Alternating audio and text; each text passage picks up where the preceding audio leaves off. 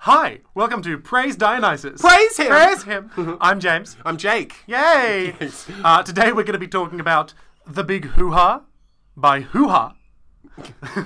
you can't see what I'm doing, but I'm pumping my fists. Yes. It's part of it. Uh, we're also going to be talking about The Wizard of Oz uh, by St. Bede's College in conjunction with Kilbreda College and Mentone Girls Grammar School. Why did you say that like you don't believe they're real schools? Because I don't know how to say Kilbreda and I don't want to Kilbreda. I don't know who she is. Oh, sure. oh, that's good. That's a strong joke to open on. Uh, Oh, oh, yeah, good rendition.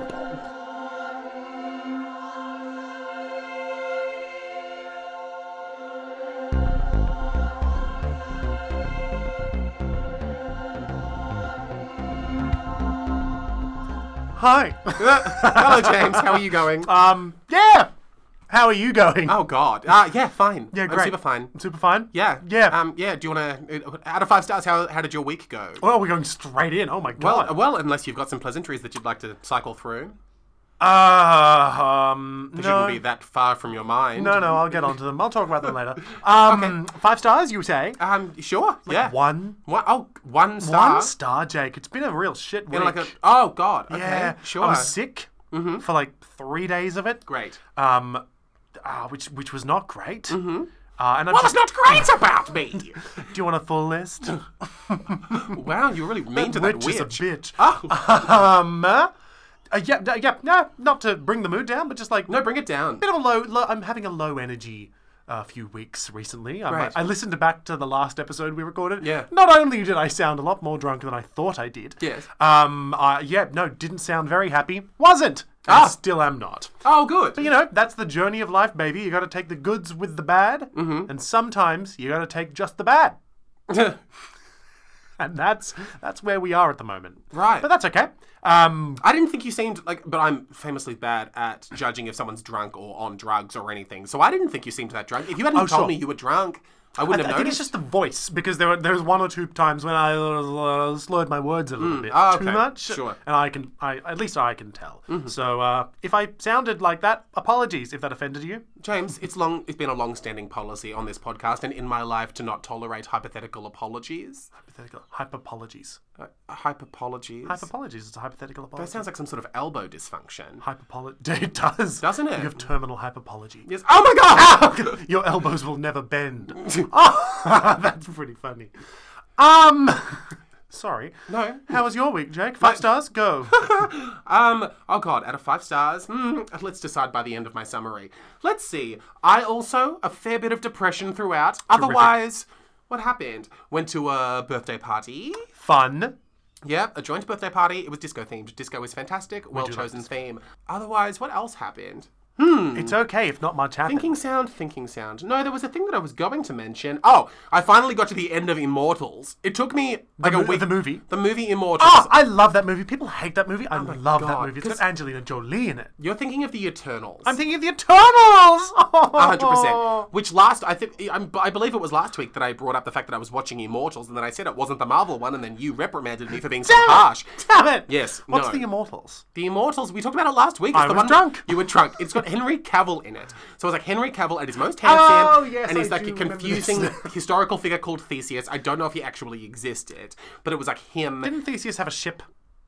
But- That's another Marvel reference. It's actually Oh. an ancient literature reference. No, but- I've- I have no idea. But Luke Evans plays Zeus, and Kellen Lutz plays Poseidon, and so it's based on fact. It's so boring. It Oh, was wildly boring. What and like when I spoke about it last week, I was maybe like a third of the way through it, and then I finished watching it. Like yesterday is when I finished watching it. Hmm. Things that stuck out as being especially terrible and confusing about it was like the gods sort of made this decision not to intervene in like the the, the matters of men. Uh-huh. Uh-huh. And so then, but How then long did that last? not super Hmm. long because um they, they they got antsy. But then like so they sort of like release the evil guy who I think was Mickey Rourke unleash the Titans. So you know how like the Titans were like stuck in Mount Tartarus. Uh, yeah, yeah, yeah. I have a very flimsy knowledge of like the very early stages of Greek mythology and whatnot, Yep. and I know that that's a thing that happened. That is a thing. Uh-huh. Their depiction of the Titans being stuck in Tartarus, which I think is one of the weaker depictions that I've seen. I think Charmed handled it better than Charmed have a Tartarus plotline. Charmed had a thing where the Ti- I believe it was the Titans.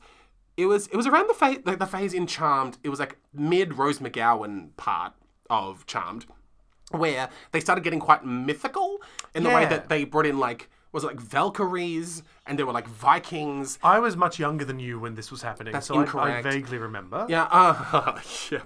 And uh, yeah, they got to a point where they sort of all became goddesses, and like Piper was the goddess of nature, and I feel like I feel like Paige became like god of war or something.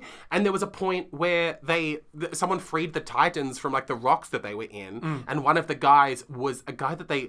From memory, he was a guy that they already cast in the show before as one of the four horsemen of the apocalypse. They got him back to play Ah. like an angry titan. That's a great move. It was like the second time that they made a confusing double casting choice. It was the same as when they used the, a woman that had played like a confused teen witch's aunt in the past, and then they got her to then play Phoebe's boss when she worked as an advice columnist in a newspaper when Nick Lachey eventually was her boss. Oh. They did that in Community though, with um season six. The um uh Jack, what's her name? Jackie? No, the, I don't know. Uh, the um that dark haired woman that judged yeah that everybody. comes in. Yeah, yeah. I love that character, but she was the IT lady in season five. Oh. Yeah, yeah. Did they explain it? They did. They were like, um, someone. She she said that she was trying to contact the IT lady, but all the responses came back in like unillegible glyphs and and um, hieroglyphs she, she couldn't understand. Oh, okay. Which is pretty funny. That's funny. Yeah. Um, what was I talking about? Yeah, but no, in fucking Immortals, the Titans were portrayed as these sort of like dark grey men that were trapped in this quack quack, trapped in this golden cage, and their mouths. So they were all sort of like standing in a grid, and they, you know, like foosball tables. You know how it's like s- little little soccer figurines stuck on a pole. I'm aware. That's how they were trapped. So they were standing in a like a like a foosball formation inside this cage with a metal rod running like through their mouths, just in the way that they were like biting down on the rod. And they were always just, and they weren't even like unconscious or like frozen. They were just standing there, just like looking around. and like someone would like come into their like mystical cage room and they'd sort of like look up at them like, oh god, let us out. That that sounds like it could be horrifying. Sure, but the idea that they've been doing that for like hundreds of years Just standing there ready for someone to play a bit of foosball. just seemed a bit goofy to me. But yeah, super duper dull, but really good to see what Henry was up to. And I don't know why I've spent this much time talking about Immortals. and Tartarus. also, as well, My teeth Ah. are quite Tartarus. I need to go to the dentist. Your teeth. For God's sake. Yeah, Waiting on no. that one. Um, but no, otherwise, I finally got myself to watch the finale of Killing Eve. Oh my, have you watched it? No, no. I just know that it gets worse. Yeah, so I've I- seen season one and a bit of season two. Sure, yeah, yeah. Um, well, yeah, well, I finally got to the end of the final season, which was difficult because, my God, it sucks. Yeah. As far as like storyline, character development, everything that was ever good about the show, it's Most just of like, the gone. bits. Okay. Yeah, and so the end, and it was like, skip this part if you don't want the end of Killing Eve to be spoiled. Spoilers. Yeah, spoiler, sorry, it's gonna get spoiled. But it was like interesting to sort of like experience it, find it very underwhelming for a number of reasons. And then, you know, I'm sure you've done this thing as well. I think it's a very contemporary experience that is quite satisfying and necessary when it Uh-huh. comes to this type of closure, is like experiencing a disappointing television turn and then going to the internet to make sure that your feelings have been shared Oh. and validated by other people. Absolutely, yes, it's Game of Thrones. Game of Thrones. Bloody absolutely. classic God. example. The best thing about Game of Thrones was the pe- like video essay responses to the finale. People were angry. There were petitions. Oh my god, Yeah. so fucking good. So yeah, it was a similar thing. It was like a number of people said that this was more disappointing than the end, of, like end of Game of Thrones. That bad. That's what like Killing Eve fans said. Where it's like- but yeah, All it was, five of them. Yeah, but yeah, it was like uh, I'd say like uh, it was just it was bad Take a storytelling. One element of the bad storytelling, and I won't dwell on this because I'm sure like a lot of people don't give a fuck about Killing Eve, which Mm-hmm. is fair. It's a real waste of two really wonderful actors, and Mm. arguably Fiona Shaw. Anyway, um, yeah, it was a whole thing of like this build-up they had about these like these twelve people that were like running this like evil corporation, and then eventually like that the girl that does all the accents that is an assassin, she eventually like finds them and kills them all. But we never get to see what they look like. We never get to learn anything about who they are. The slaughter itself happens in slow motion while it's interspersed with Sandra O oh and a wedding of strangers dancing to the hustle. It's Oh no. it's poorly made television. that sounds bad. And then, in a way that is almost reminiscent of Game of Thrones, sort of, is like when Sandra Oh and Jodie Comer finally get to have this sort of like lesbian embrace, and you think that everything's over. J- like Jodie Comer, like the assassin, like Villanelle woman, gets shot and then like drowns in the river that they're on. What? And it's like, and that's how it ends. It's like Sandra O oh reaching for dying Villanelle, and then she like is just out of reach, gets swept away by a current, and then that's how it ends. Is Sandra O oh weird screaming in the ending. water? Okay. it's a weird ending. And then what was interesting is like, because before I'd seen the finale, I had come across an article that was, and this was what sort of like piqued my interest, but also made me wary of ever watching the finale. Uh-huh. Was there was one that was like, uh, "Killing Eve betrays its queer audience," and I was like, "Oh God, this sounds upsetting, v- but very interesting though." Sure, And sure. It was interesting the way this article went into the thing of like we don't need to keep seeing as this wasn't a case this was a case of was we don't need to see more queer characters being given these tragic endings especially one where in this case it was if they hadn't murdered her it was going to be a tale of a queer person finding redemption and having a happy ending and living a positive life as does happen in apparently the books that the TV show was based on But they decided to kill one of them. yes d- maybe just for it to be shocking or maybe for it to it, it could be just something for tradition. Fiona Shaw It's character tradition at this Fiona point. Mm. Shaw's character to do but so that that was one interesting take on it I thought And that's the final of Killing Eve. yeah and yeah it was really not worth my time Oh, Well, um, I watched the penultimate episode of the All Stars, All Winners season of Drag Race. okay And that's it a lot is of subtitles Mm-hmm. So good. It's so good, Jake. It is so good. They're all so good at what they do. They're all having a great time. None of them are being sent home, which means they're all just sort of relaxing and having fun. The judges aren't doing any negative critiques, so everyone's just being like idolized. It's so nice. Mm. Yeah, and the season finale, second uh, penultimate episode, the semi-final, I suppose, if Mm. you want a sports turn. Um, they're all going to be lip syncing in the next show. It's just very exciting, Jake great as someone that is a big fan of the RuPaul's uh, uh, Drag Race, yes I'm excited to see the next one, and I'm excited to talk to you about it uh, and and hear your reactions. well all I will be doing is what I'm doing now which is blankly staring at you with nothing to say because I know nothing about RuPaul's Drag Race Giant Mm. wet eyes. My big wet eyes.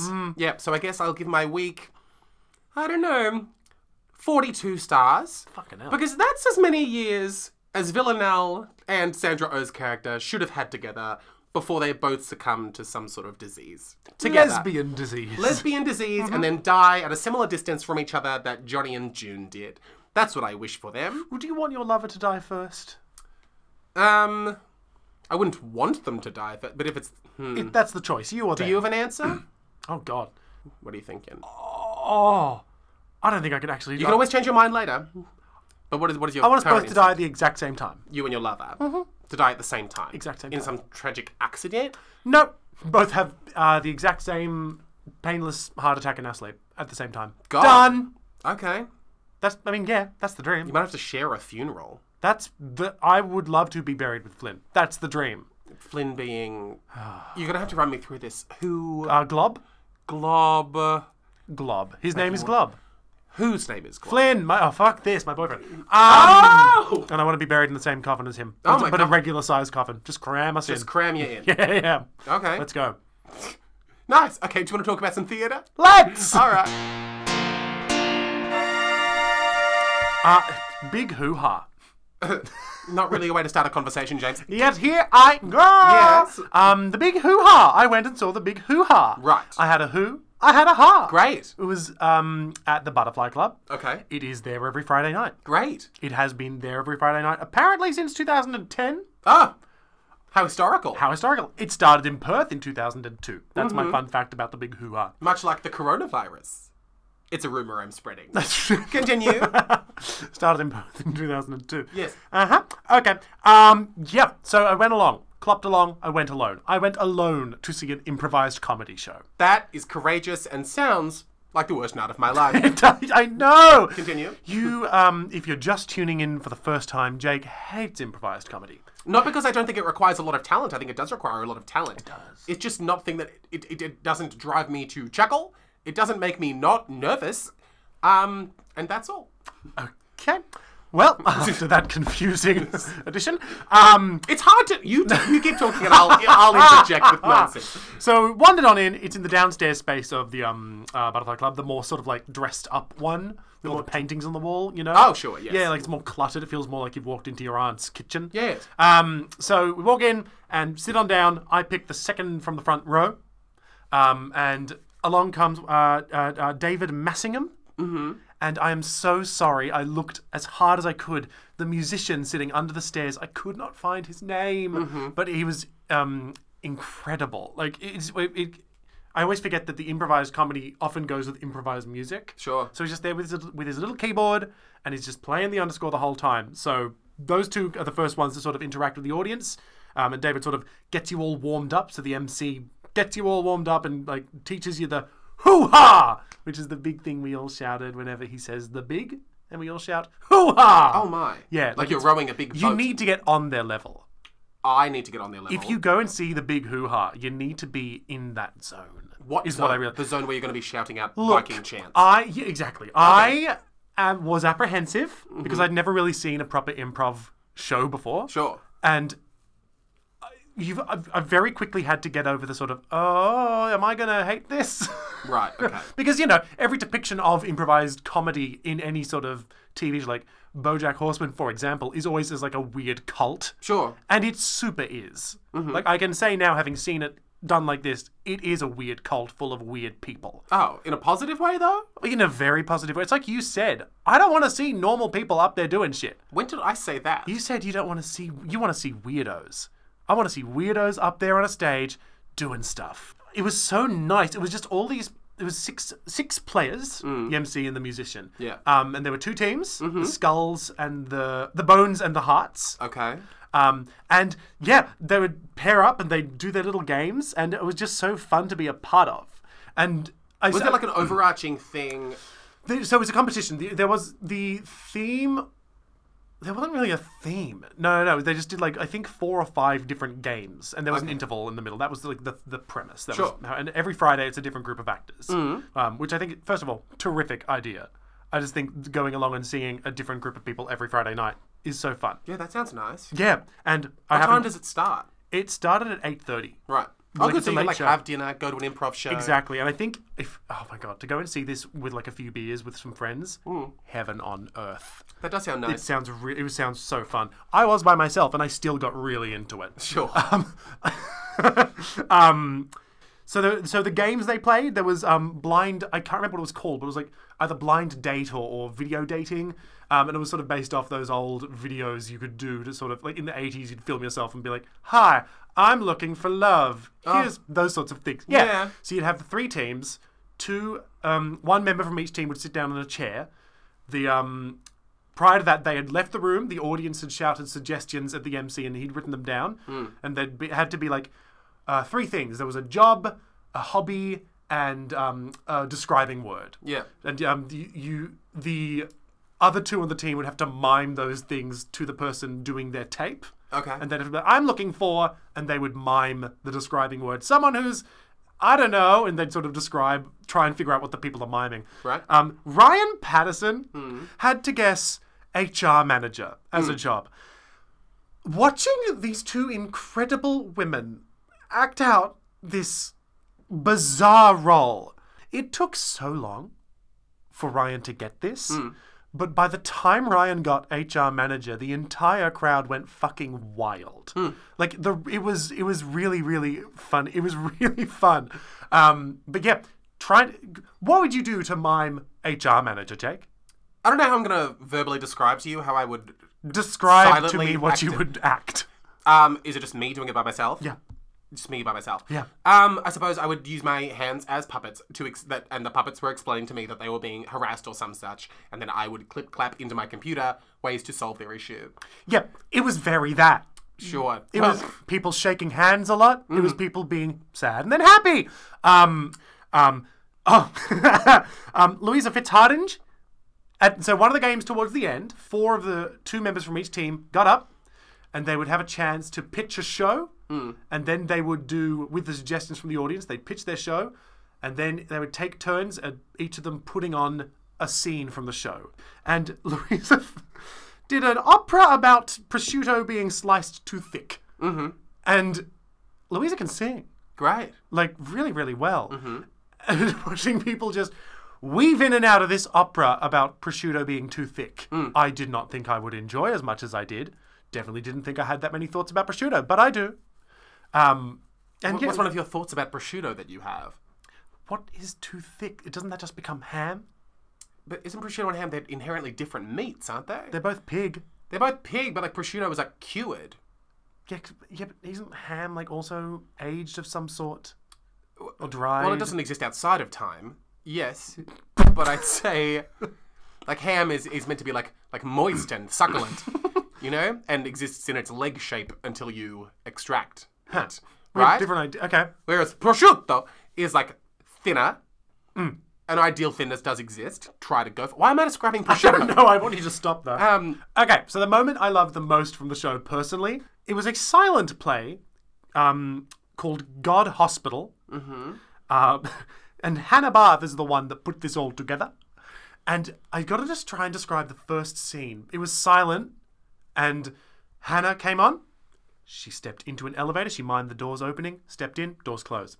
Someone else wandered on slowly, minded the elevator opening, came in, pretended to be God.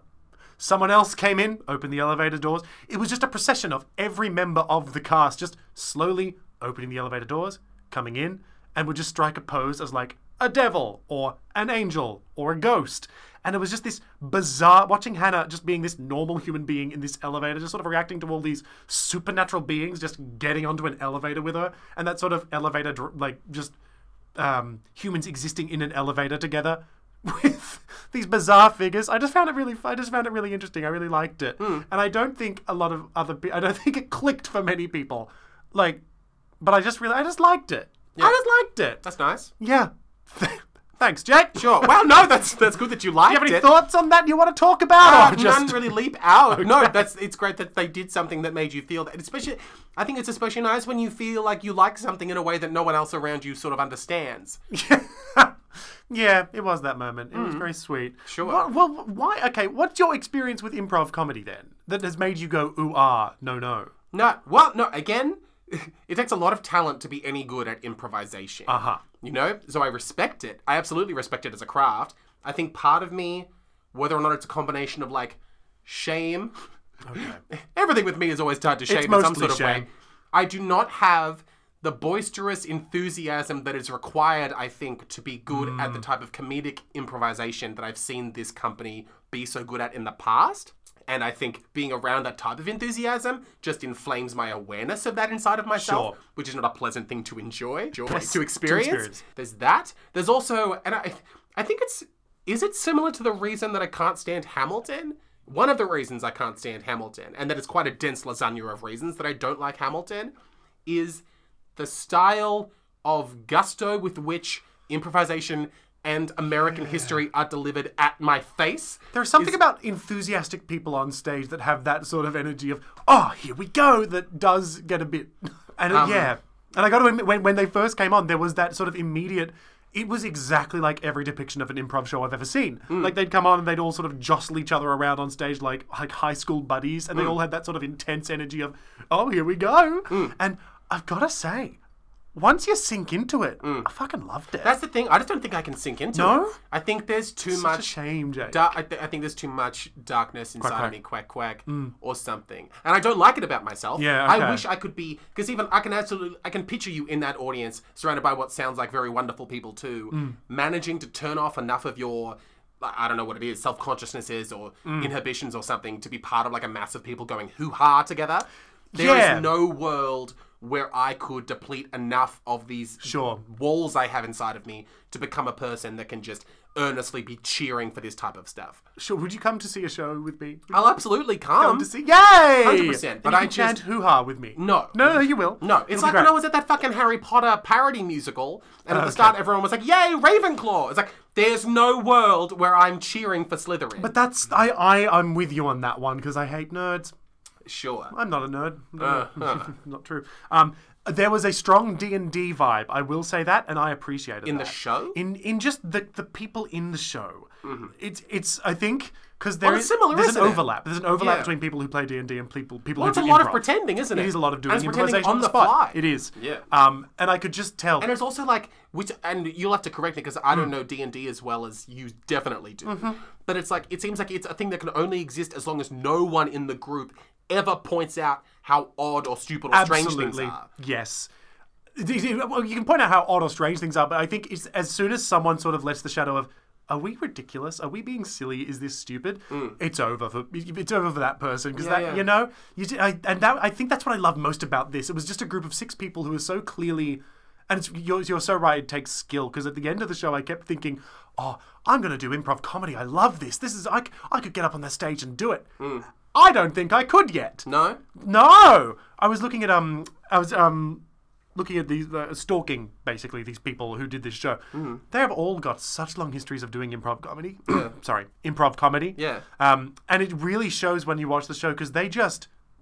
sn- They, they click into each other's little bits and routines so easily.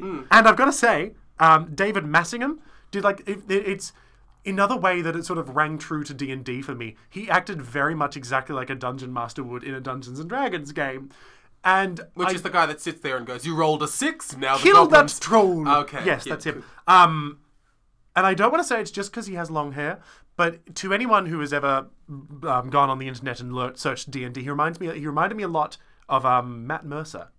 Uh, in a really Jake, this means nothing to you, I know. No, Matt Mercer is an incredible voice actor, and um, he does a lot of like he runs D and D campaigns for a living, essentially, on YouTube, and they're really really fun. I don't watch them because they are like each video is three hours long. Good God. And I don't have that time. No, uh, you're busy.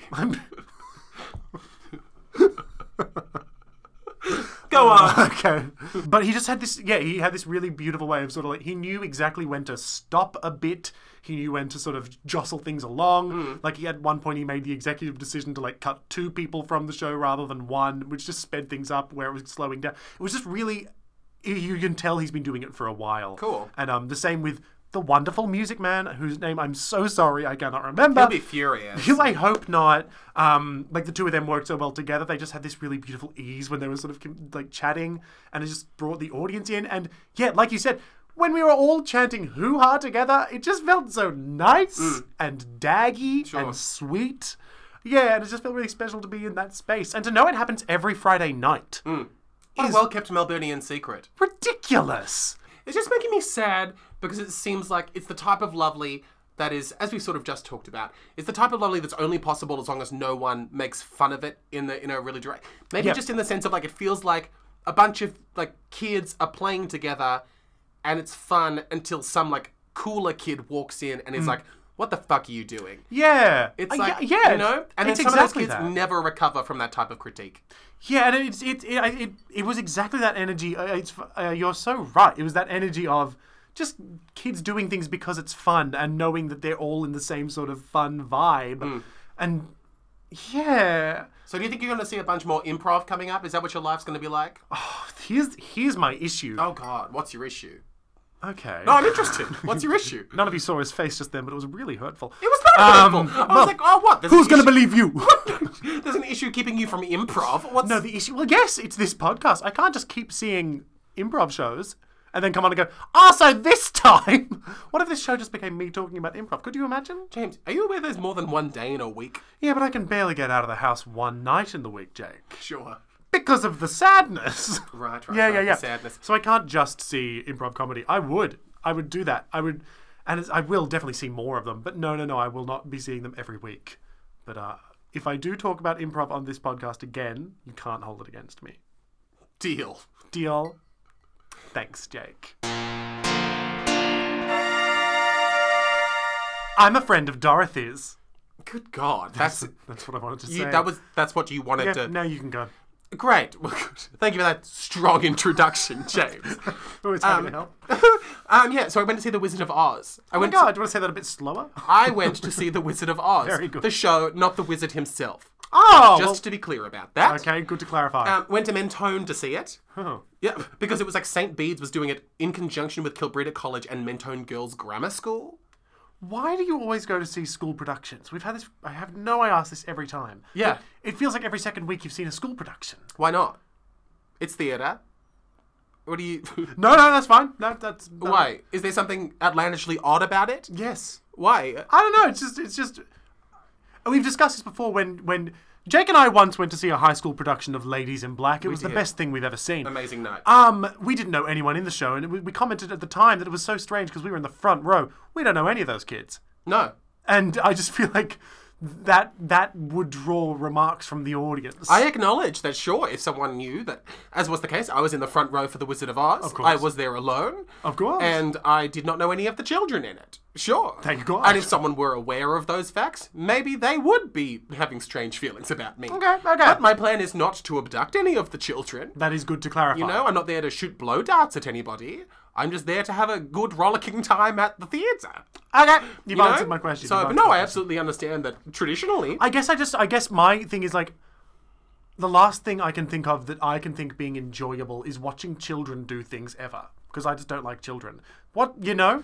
Well, I think I, I am in a similar boat to you. I don't really care about children doing much, especially not just like being children. Um, but I think children participating in the arts is one of the times where I do really have time for them because I think arts being what it is, it's a time where they're really capable Yeah. of doing something quite, I don't know, something quite. What's the word for it? I don't know. Transformative.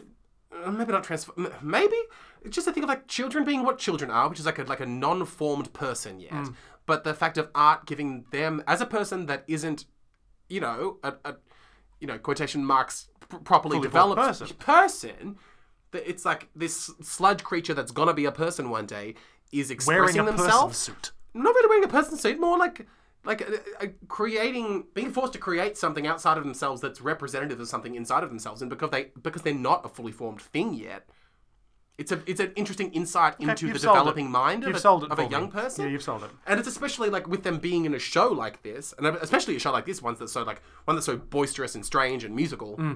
It's great to see these forming humans express these goofy parts of themselves because it's just kind of like I don't know. It's it's somehow feels very hopeful. Maybe I'll start seeing more children's shows. That sounds fun. Sure. sounds nice. I, well, that's the reason. Well, part of the reason I keep going back to them is because yeah, clearly something's it's- working for you. It's you know it's invigorating nice. or something. Full disclosure portion. I didn't know this going in, but my friend Stacey Camilleri is the musical director. So that's the extent of my full disclosure segment of this. Um, but yeah, so Wizard of Oz. What about it? Do you have any strong feelings about the Wizard of Oz? Not really. I like it. I have a lot of. We can talk about Wicked if we. I assume we will. Talk Let's try to about Wicked. avoid it as much as we can, Oh, just because that musical sucks so In bad. that oh we- okay. In that case, no, I don't really have many strong feelings about the Wizard of Oz. I saw it when I was a child. I loved it, um, but I've, it's never been near and dear to my heart. What did you love about it as a child? I think I just loved the color because it was just a, hu- one of those hyper-colored candy-looking films. Okay. I mean, I think I, I also, when I was sort of like a young teenager, I sort of you looked at the dark parts of the internet about like the, quack. the quack quack, the myths of like the Munchkin hanging himself and um, like you know things like that, Mm. like that sort of side of it, and uh, what they did to um, Judy Garland to to get her to do the role, Yeah. like the darker side of it, quack quack. I found pretty interesting. Okay. Um, let's just like flop around the place, and you just like interject when You mean what we usually do? Yeah, yeah, yeah. nice. yeah. Good But let's idea, pretend Jake. This is, uh, uh, you know, straying off the beaten path for us. This is us getting ready for the show. yeah, let's just, unlike what we normally do, let's just be a bit wild. Let's riff. Yeah, yeah, um, yeah. So, did you know there's like before all of the, you know how Dorothy meets those three dickheads on her journey? Yes. They all, compared to like the movie musical version of them, So, so to clarify, this is a musical based off the movie. This mu- how old is this version of this musical? as old as the movie, I think. Okay, right, okay. Yeah. Um, brr, yes. So at least the Scarecrow. I don't know why I want to start with this. The Scarecrow and the Tin Man. Before their like songs start. This is heading into wicked territory And what what do you mean? because before their songs start, they're Fiero and Bach. Good God, James. okay. Let's. Okay. Where I'm happy to wa- like waddle into this conversation, believing that Wicked is canonically a prequel to The Wizard of Oz. Okay. Mm-hmm. Yep, great. That's that's the thing I'm going to let you have for Thank this you very much. conversation. Well, it is. in no way is it. Frank Al Baum was never like, yes, Wicked is 100%. No, but Wicked's based off a book that was written, that is a real book, that is the genuine. Yes, but The Wizard of Oz is based on books written by Frank Al Baum. Yeah, one of those books is Wicked. No. Wicked is an entirely different thing, isn't it? No, Completely divorced from The Wizard of Oz. No. Because they were written in totally different time periods. Wicked book. I'm looking this up. I'm, I'm absolutely concerned. Because Wicked, the book, is like a political. That's in published in 1995. Yeah. And the original Wizard of Oz books were written in like the 50s I and have 60s, weren't believed they? my entire life that the original version of Wicked, not the musical, but like the story, was written way back when. No, they have nothing How to do with have each I- other. Wow. Okay, I've learned something today. Oh, good. That's good. That's great. Yeah. Um. Yeah. And Any I who's eat my own words. Carry on. Yeah. Um. But yeah. But no, we can continue. We can pretend that Wicked the musical exists. No, I'm happy now to reject that idea no, entirely. Oh, great. Okay. Sure. I'm flipped on a coin. um. So you know how uh, you know how all of the three weirdos that Dorothy meets yes. all have like the same song as each other. Like the the the, s- Oh, like, yeah. the, the songs themselves are identical in the terms of where the melody works and the Sure. words are just different. Yes. which I think is wasteful in the first place. Absolutely. Like, why do they do that? But the Scarecrow and the Tin Man both have like these preamble parts that they have in the musical. in the musical that I just saw. that I just saw Saint Bede's and Co. do. Did you? Yes, there's like these preamble things, and they were like showstoppers, just in terms Oh! of my experience of the show. because first off, the Scarecrow, who was performed by Jazz Brown, so she she's the Scarecrow being her Scarecrow self. Just before like the classic like "If I Only Had a Brain" song starts, beforehand, these like three guys come out with like little crow puppets, and the crows have this little song that they sing, Ah! and. It's the fucking best. It was That's so so, much cute. fun. And like these three little puppeteers, they were so good at playing these little crows. Little crows. And then the Tin Man as well. You know, I didn't think it could get any better. After the crow puppets, they really satisfied me. They paint this child's face silver. Oh my god, the, the Tin Man is a whole different conversation that we have to have. Oh, okay, I'm excited. So the Tin Man scene, before we start singing "If I Only Had a Heart," the trees. People always forget about the trees. Oh, the trees! You know that those throw bitchy apples trees at that each throw other. apples yeah, and yeah, they're like, yeah, fuck yeah. you, we're trees. That's right. Yeah, so it's played by these three girls, and they're the best. Like even as they entered the scene, because like the scene gets set up, and the Tin Man's there, and but you see these three girls like saunter in in these like beautiful tree costumes. Oh my God. And it's like, bear in mind these are high school students, but it's almost like. You know how when we were talking about Dracula, and it seemed like these girls just knew how to play these like That sort of witchy, skanky weirdos in Yes. Yeah, it's like, oh, Dracula! oh, I love blood. Yeah, somehow Somehow the trees had the same it energy. seemed like these girls, it seemed as if maybe like every high school girl secretly knows how to play like a sassy tree. well, we've agreed that they do all know how to play this weird sassy role. Yes. Yeah. So they they walk out in this like almost this very like this smoky entrance that they have, dressed as these trees, holding these apples, and then they proceed to almost like they're incredible to the point where I'm like these trees need a spin-off. They're just like they're funny, they're cool, they're mean. They've synchronized all their movements together. Yes. Like I was really super duper into these teenage trees. Sounds like this forest had an effect on you. Re- it super did. Yeah. Um. Yeah. So what should we talk about next? I want to say Tin Man? I want to hear about Tin Man. You've teased the Tin Man. and I guess you, we should clump them all together in terms of like the friends of Dorothy. So yeah, Jazz Brown played the Scarecrow. She was great at all like the dancing, the goofiness, the being sweet. Did it really well. Yeah, Max Leonard. Not to, to race through these things. Max Leonard played the lion. He had this very impressive sort of like classical voice almost. Like he had obviously this very nice comic timing. Um, yeah, he was very good at playing kind of like the like all the things that were good about the line in the movie or like iconic about the line in the movie like he was also very good at nailing oh, sure. The, like sort of the- pan- yeah, the pantomime sort of shout he does. yeah, yeah the pantomiming kind of like blubbery anxious lion Oh! thing like yeah he really impressively like did all of that stuff and yeah had this very like almost like operatic singing voice that he had Oh, great. so that was yeah that was really really well done i want to dwell on the tin man Thank you. who was played by alex hodgkins just because there was something so just like upsetting and touching Oh. about the softness with which he played this role james it was so nice Oh, no. like, it was like, so the Tin Man is standing there, frozen in his little Tin Man position, with these sassy trees to the left of him. Oh, yeah. And then Dorothy and the Scarecrow find him, and they're like, what's that squeaking sound? And of course, it's the Tin Man trying to speak, but he can't because his mouth is rusted shut. And then they start oil canning him, and he starts unrusting himself. And then, bloody Alex Hodgkins manages to, like, inject this part with so much sweetness, even in these moments. So you're, like, watching him become un-Tin Man. and he's telling us, I didn't realize how terrifying, because they took this out of the movie. That, like, are you familiar with, like, the actual backstory of what happened to the Tin Man? No, again, I only know the Wicked version. Right. So he's like, when he was a normal man, which is his past, so he was a person. Yep. And he fell in love with a munchkin. And the Wicked Witch of the West, either she didn't want him being in love with the munchkin. I think it was the mother of the munchkin didn't want him being in love with the munchkin. So the mother of his munchkin girlfriend went to the Wicked Witch of the West and was like, Can you put a curse on this man? I don't want him dating my daughter. And then the Wicked Witch of the West puts a, car- puts a spell on the man's axe. And so when he goes to cut a tree, he actually cuts himself. Ah! And so that's how he loses his leg.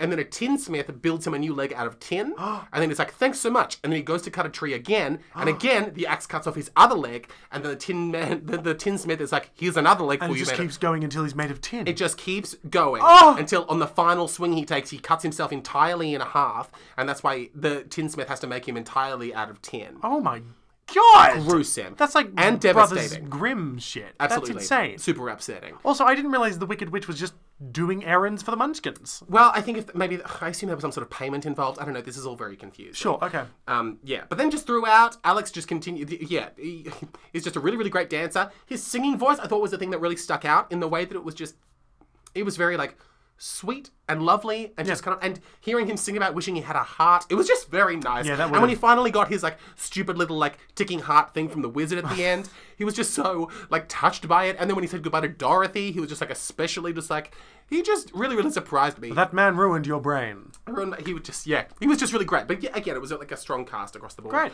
Um, I need you to talk to me about the witch. the witch. If we're not going to talk about the witch, why the hell are we talking about the Wizard of Oz? So, what do you want to know about the witch? I want to know everything. Um, so it was played by, played by Isabel Laprade. Great name. Great name. Um, yeah, no, she was good. She lent into the comedy of the witch, I suppose, as opposed to being terrifying, because that witch really traumatized a lot of children in the Well, movie, as we've discussed. as we've discussed. Yeah, like her career was. We've discussed the Sesame Street episode with the Wicked Witch, but Oh, they couldn't yes. do it because she was so terrifying. Yeah, yeah, yeah. yeah, but do, yeah. do you not have any friends that were like really rattled by the Wicked Witch of the West? No, but my grandmother speaks about how she's still like, ah, she, she was like very, very, very, very, very, very, very scared of the witch. Sure. Like to the point where she had like genuine nightmares about the witch all the time. Yeah, that Yeah. happened to my friend Marcus as well. It was Yeah. like it was the scariest thing he'd ever experienced. Which feels silly to me. Why does that feel silly? I don't know, You I were never just- afraid of anything in a movie before. Nope, I have no fears. You have no fears. Yeah. Okay.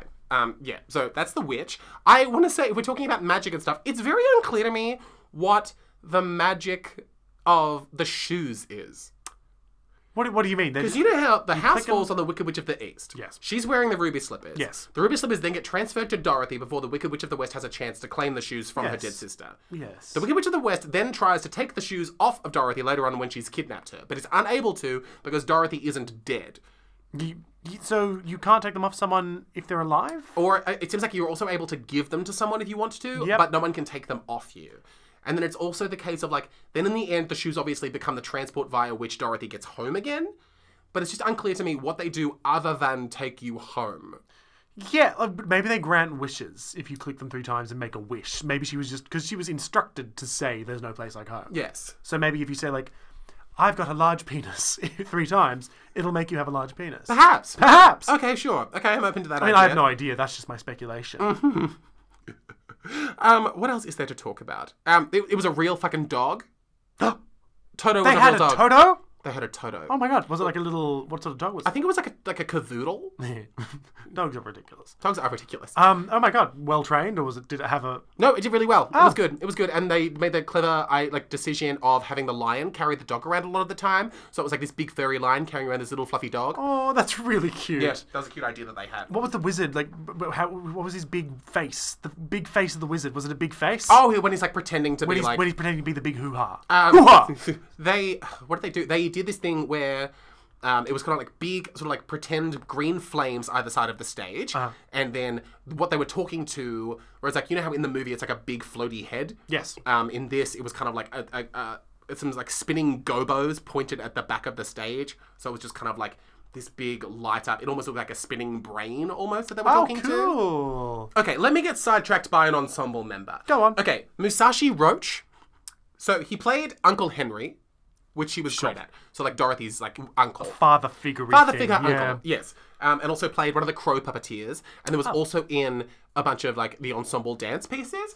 I just want to bring him up because he was like so transfixing in the way that he just had this attitude in every scene that he was in, especially the ensemble pieces, where it was like it's fantastic. This is in no way a negative thing.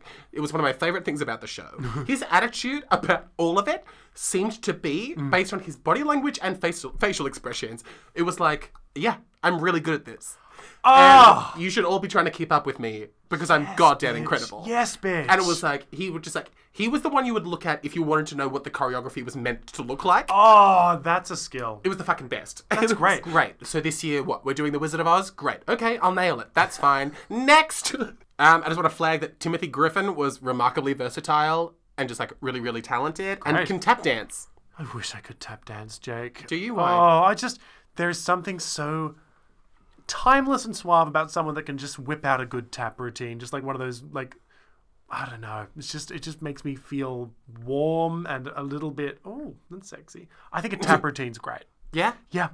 Yeah, I Yeah. do, Jake, and I'm not. I'm, I'm sick and tired of pretending I don't. No, that's good. That's good. No, yeah, I'm glad you've come out to me like that. Thank you. Um, yeah, and I just also just like very, I, I don't know, it's not interesting for me to just like run through a series of names of people that you probably But don't you're gonna. know. Yes, just in- one more name. Xavier Brown played kind of like a, a couple of supporting characters. Mm-hmm. One of them was like, I don't know how familiar you are with like the whole Munchkin scene and the whole Munchkin song that they sing. Yes. Ding Dong the Witch is goddamn dead. The Lollipop Guild there. That, not the Lollipop Guild was there. Those guilds. The whole Munchkin lifestyle is confusing to me. How did they? Did they? Were they on their knees? No, well, they're children, so they're already kind of small. And then they just put a, like they plonked Dorothy and Glinda up on a platform so everyone looks shorter around them. Yeah, that's smart. Yeah, Yeah, um, yeah, but yeah, you're right. no, the whole. Uh, but oh, what a moment it was though when all these kids come out to be all the mun- just, you get to see how many kids there are in this show. It's like ah, Munchkin City, yes, Oh. So Munchkin culture, Munchkin. I'm confused by Munchkin culture. aren't we all? in the way that there is like all these guilds that they have, their enthusiasm for the witch lolli- death. It's just I mean, I get the witch death because the witch is probably being a bit of a bitch to them. Yeah. But like, um, what are the guilds? Because there's the Lollipop Guild. Lollipop Guild. lo- What's it? Lollipop Guild. Then there's we represent the Lullaby League. Oh, I don't know what they get Jake, up I to. think they're just saying silly words. They're not the Lullaby League. They have like an outfit. They do ballet together. I don't know what the Lullaby League is in charge of. Lullabies. Y- What does that mean? That they go to kids' houses and sing them to sleep? Well, yeah, probably. Actually, now that you've said that, maybe that is maybe that's their culture is sort of like doing tasks for each other. Perhaps. Maybe that's why that Munchkin woman, like that Munchkin mother, was so comfortable going to a witch to ask for help. Yeah, and maybe the witch killed her later. Oh my god! So Munchkins are just very communally minded. Well, that surely if they have a lullaby league, Hmm, and a a lollipop league guild. league seems to suggest it's a competition. Does it? Yeah, because you're in a league. Maybe, I feel like a definition of league can just be like a collection of people that do something together, like the League of Extraordinary Gentlemen. They were just friends, weren't they? Yeah, but they were in direct competition with other people Were they? fighting. Yeah, Uh, sure. I love the League of Extraordinary Gentlemen, bitch. You want to talk Actually, that- about the League of Extraordinary Gentlemen? I Not love at- well, no, that movie. well, no, just because I feel like aren't you the only person that loved that movie? I am the only person that loved that movie. Yeah, aren't I you- used to be really sexually uh, confused by Captain Nemo. That is my fun fact for you. Everyone, think Captain about that. Nemo? He's like the guy in the blue. He's got the big submarine. You're gonna have to be more descriptive because I don't know. I have no frame of reference. Um, um, I think he's Indian. He worships Shiva in that one weird, terrifying scene where he like worships the god of death. I think that's what confused me most about him. You were confused that someone you were attracted to would be worshipping Shiva. No, I think I was attracted to him because he was dark and mysterious, oh, and he had a car. quack quack. Dark and mysterious. He had a car. Yeah, That's hot. that's it. I love that movie, but we're going to move on. Um, Xavier Brown. So he played the coroner. Do you remember the, part in Ding Dong coroner. the Witch is Dead where they're like, Oh, we have to make yes. sure she's actually dead? Yes. And then he has to. There was just something immaculate. It was one of those. You know those moments where it's like, I love what theater is capable of sometimes. Sure. And it was like, it's the part where they have to go like, we have to make sure that she's really dead, and we're not just singing and dancing for no reason. Of course. And then you have to, then you get to watch Xavier Brown walk from one side of the stage to the other side of the stage towards this witch's corpse, and So you just, is, it, is the witch just lying there on the floor? the witch is like, at this point, she's just like a pair of legs sticking out from underneath Dorothy's house. Oh, because they dropped a house on her. They dropped a house on her. Okay, yeah, I forgot about this witch. Oh, Yeah, yeah, yeah. yeah. Um, yeah, so you g- get to watch him walk from one side of the stage to the other side of the stage, and it was just really exciting because it was like, ah, you can tell this guy has like an interesting energy. You know that he's about to launch into his like weird pattery part of talking about witch death, and it was just like a very exciting little pause. I love any pattery moment. Yeah, That's and he- great. And they cast him, unless I'm mistaken, they did this very clever double casting thing where they got him to announce that the witch was dead, and then they also got him to do it when she melted at the end. So he was the one to announce both witch deaths. That seems smart. That Yeah. seems like a sensible move. Oh my god! Yeah, well done. oh my god. well done, Two everyone. witches dead in one show? Oh, some people didn't think it was possible. Um, directed by Drew Downing. If we're just going to give credit to good ideas, Saying more names. at Let's me. make sure. Uh, feels necessary to bring up the fact that Sienna Coop played Dorothy. Uh-huh. Um, yeah, did really well. She did really well at, on top of having like a lot of like talent generally. Great. She captured a lot of Judy Garland's performance in the way of like no, but in like. I, I hadn't realized until this performance that it's like Dorothy's really annoying. Uh, yeah, which hadn't occurred to me until like this performance. Okay, you can't just say Dorothy. You can't just. You can't call, you can't call her annoying. Well, no, it's uh, something about the way that Sienna managed to managed to capture like even like a bit of uh, like Judy Garland's cadence and stuff. Like there's something very like it was almost it was almost drawing attention to the absurdity of Judy Garland's performance in the first place, but then also maybe towards Dorothy being when you put her alongside a scared lion, uh, like tender Tin Man, and an irritatingly like upbeat scarecrow, Yeah. I don't know. She comes to l- seem as two dimensional as the three of them do, in the way that Sure. all she wants is to go home again. Sure, well, I guess they all have their one thing they want to achieve that they think will fix everything. That's pretty. Yeah, but it wasn't until I saw this show where I was like, oh, maybe Dorothy is as two dimensional as these three other people that she meets. Yeah. Okay. Okay. As yeah. Which I don't know if it's interesting, but it's something. something. I didn't realize one of the times that Sienna's voice really shone was when she was singing this song that is not in the movie, but it, it's called the Jitterbug, or it's like about the Jitterbug. So it's like when the witch is hatching her plans. All of her plans are terrible, by the way. No. What do you mean no? They're smart. Which which plan of the Wicked Witch of the West is smart? The one to send all the flying monkeys.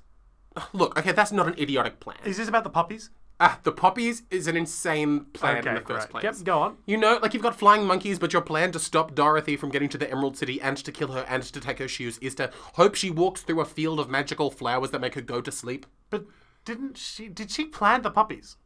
She has the whole poppy idea. What do you mean? She goes. do you mean? There's a like- whole like scene- she thinks, oh, I'm going to predict the scene. She goes, oh, I'm going to stop Dorothy from getting to the Emerald City, so I'm going to plant all these puppies in her path, and she's going to walk into them and fall asleep. Mm. Is that what she does? That's her plan. She's like, poppies make people die. They like make them fall asleep and then they just stay asleep forever. And then at some point, she presumably plants these poppies. In this show, they were played by the same girls that played the trees, so it was great to see the trio back again. um, but yeah, and then Dorothy falls asleep with the lion, who I think just loves sleeping. And then for some reason, the scarecrow and the tin man are immune to poppies. well, that makes sense because the scarecrow is made of straw. Yeah, but you see, if you know that, why doesn't the witch know? Does she know that at that point? Does she know there's a Tin Man? I'm, st- I'm defending the witch really hardly. Does I think, she know no, that I think there's a she's yeah, I think she's fully aware of what's going on because she runs into them after I think it's before they meet the lion. The oh, Oh. true, like, she on has the that whole path. thing where she's like, "Do you like fire, Scarecrow?" yeah, it's like, Yeah. There's that whole thing, so she Oh. knows that she's accumulating these disabled friends. She knows that's all happening. Why am I defending the witch? That's a dumb plan. The know, best, because you you're know afraid what of the them. better plan would be? What? A gun. Okay. Well, that's the thing. You're a witch. You're clearly comfortable murdering this girl. It's like, why don't you just go murder her? Like, walk up to her and stab her with a knife. Yeah. She's got her dog. What is she going to do? Yeah. Here are 10 ways you could kill Dorothy a gun, a knife, a punch to the back of the head. I would 100%, I'd read that BuzzFeed article. That was, that was just like 10 ways the witch could have killed Dorothy that are smarter than the poppies. Yeah, and they're pretty much just all very average, boring ways of killing someone. Yeah, just Yeah. slap her. Oh, real until her hard. head comes up. Yes. Kick her a bunch! yeah, just Yeah. kick her a bunch. Yeah. Okay, yeah, dumb witch. Dumb witch, but yeah, no. We love her. We love her. But yeah, but it does get. I remember it being like in the movie. I remember it being really scary once she actually gets Dorothy back to her castle, and she's like, "I'm gonna kill you once this time runs out." I remember so little of the movie now that I think about it. I remember the oh, eh, oh, oh, eh, oh. Hilarious. I remember that bit. which I always thought was words. I assumed that those like guys in those like furry hats were saying words that I just wasn't understanding. Oh, sure. Like, yeah, aren't they speaking like some sort of dark tongue, quack quack, or something? no! Well, in this show, um, they were like they came on in these really beautiful costumes that we only saw twice. They came on like in this line singing that song, and I was like, "Oh, this wonderful tune again!" And then the witch is like, "What the fuck are you saying?"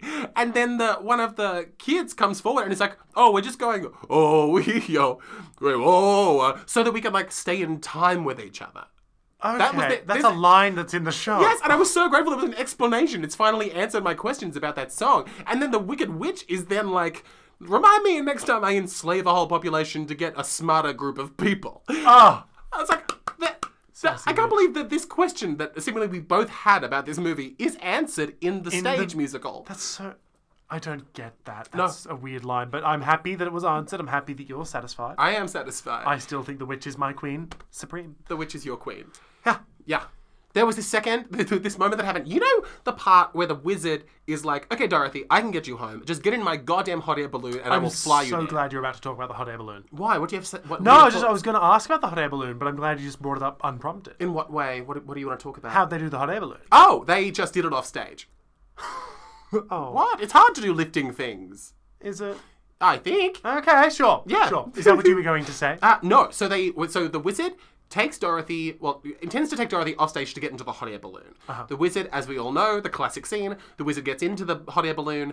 Dorothy has to chase Toto because he's somehow escaped her grip. Oh, that's the wiz- right. Yes, the wizard then flies away in the balloon and doesn't know how to stop it from flying away. because he's a dumb con man. He's not the smartest guy in town. Yeah. Um, and then so then Dorothy is then stuck back where she is. Anyway, so the, the the wizard goes off in his balloon, and then what I presume was accidental in the auditorium Oh. was while he's he's sort of like, "Bye, Dorothy. I guess I fucked it up." then there's like this confetti cannon just goes, poof. and I was like. I had no idea if that was. It felt like the hot air balloon had exploded, and the wizard had pl- like plummeted to, his, his death. death. Um, But I, I don't, or was, was it meant to be a celebration? Like, a I, couldn't way! tell. I thought maybe that it just accidentally set it off too early, and it was meant to happen at some other point yeah, later when, on. when else would it be meant to go off? Literally no clue. Like maybe at the very end, Bows. like maybe when like the farmers and Dorothy like walk off into the horizon together, and they're like happiness in Kansas. Yeah, yeah. We live in the Maybe? Dust Bowl. Confetti. Yeah. that's really funny. yeah, so I thought that was funny and That's confusing. fun. but Okay. That's a I'm not- really fun, weird addition to the show. I like that. Yeah. Uh, but yeah, if we if we had to choose spin-offs, and by we I mean I guess me saying them and you agreeing or disagreeing. Okay. I would want to see in order of preference. Let me guess. Go ahead. Uh, the three trees. yes. Uh, the Tin Man doing his own thing. Yes. And I can't decide. Would you rather see the movie version of the Tin Man before he becomes tin, and the film ends with him becoming tin, or do you want to see him after Dorothy's pissed off? what would I see about him after Dorothy? That's he's don't know. fulfilled. He's happy. He's got his heart, and I guess he doesn't mind being made of tin anymore. I think definitely the first one. I want. I want to see a man in love with someone who then drives her evil mother to force him to accidentally cut bits of his own body off. I think that sounds really cool. Mm. Sure, fun. That's a good spin-off And what is your third suggestion for spin-off? uh, th- that I think you would enjoy from that. Yes, play. and I'm not even sure, so you have to pitch something to me. Okay, all right. I think it would be the the people in those costumes you only saw twice. Just their- Oreos. just their day to day. I'm imagining like an office style spin off of just them living in the witch's castle and doing their silly little tasks. At what point when they're like in the the, the she's just come into like whatever power she has. I guess it would start whenever she. I think it would start before she's in power. What is she before that? How do you? Because she has her own castle. Is she a queen of some sort? Is she royalty or she's just wealthy? I th- did. It sounds like if she enslaved a whole population, maybe that was their castle. Right, and then she came in and like murdered their leader. Yeah, maybe that's how the fun office style spin off starts. Like it starts with her, his head hits the floor, and then like the smash cut to one of the guards being like, "This is gonna be a crazy summer." Well, I guess. yeah, maybe. That's, assuming. Yeah, that's assuming she comes in evil, or does she like? I would want her. I would want. I think I'd want that show to be like the witch is a genuinely terrifying, genuinely evil, wonderful performer, and the other guys are just idiots. The other guys like the oh we The OBO people are just idiots. Like they're just they're they're all Dwight from The Office. all of them. All of them are Dwight from The Office. That wouldn't get tiresome. no. That's my response to you. I think it's stupid that the Wicked Witch of the West can't get wet. that is all. No. Amazing. Is it? Yes, downright incredible. Great, that's another week done. Another week done. Oh my god, yes. Um, Hopefully next week we're a little bit more upbeat. Fingers crossed, but who can crossed. say? Our brains are broken. brains so are broken. we're not in charge. We're not driving this bus. Oh, I wish my my body is is is is giving up on me. Um, if any of you out there are doing anything theatrical that you'd like us to come and see, let us know. We're praisedionysus at gmail.com or just praisedionysus on Instagram. We exist on those platforms. We do, so you can let us know what you're doing and we'll come to it. yeah. Yeah. Yeah. Um, yeah. Otherwise, anything to say, James? uh, yeah, I guess I would just say that we may already disagree with what we've said because people's opinions change and that's part of being a human. Absolutely. So is sadness. oh, God. Yep. So is joy. indeed. Well, Anything else, Jake? oh, my God. Before you launch into a song. Yeah. Uh, Oh! oh, God. We've got it. Yeah. Uh, just that friends, don't let friends become theatre critics, is all. Yeah. Um, yeah. Um, have a wonderful week. Have a wonderful week and we'll see you on the other side of Yeah. this one. Yeah. Hopefully. Yeah. Thank you for listening. Hopefully. Hopefully. Oh, praise Dionysus. Praise him. Praise him. Oh.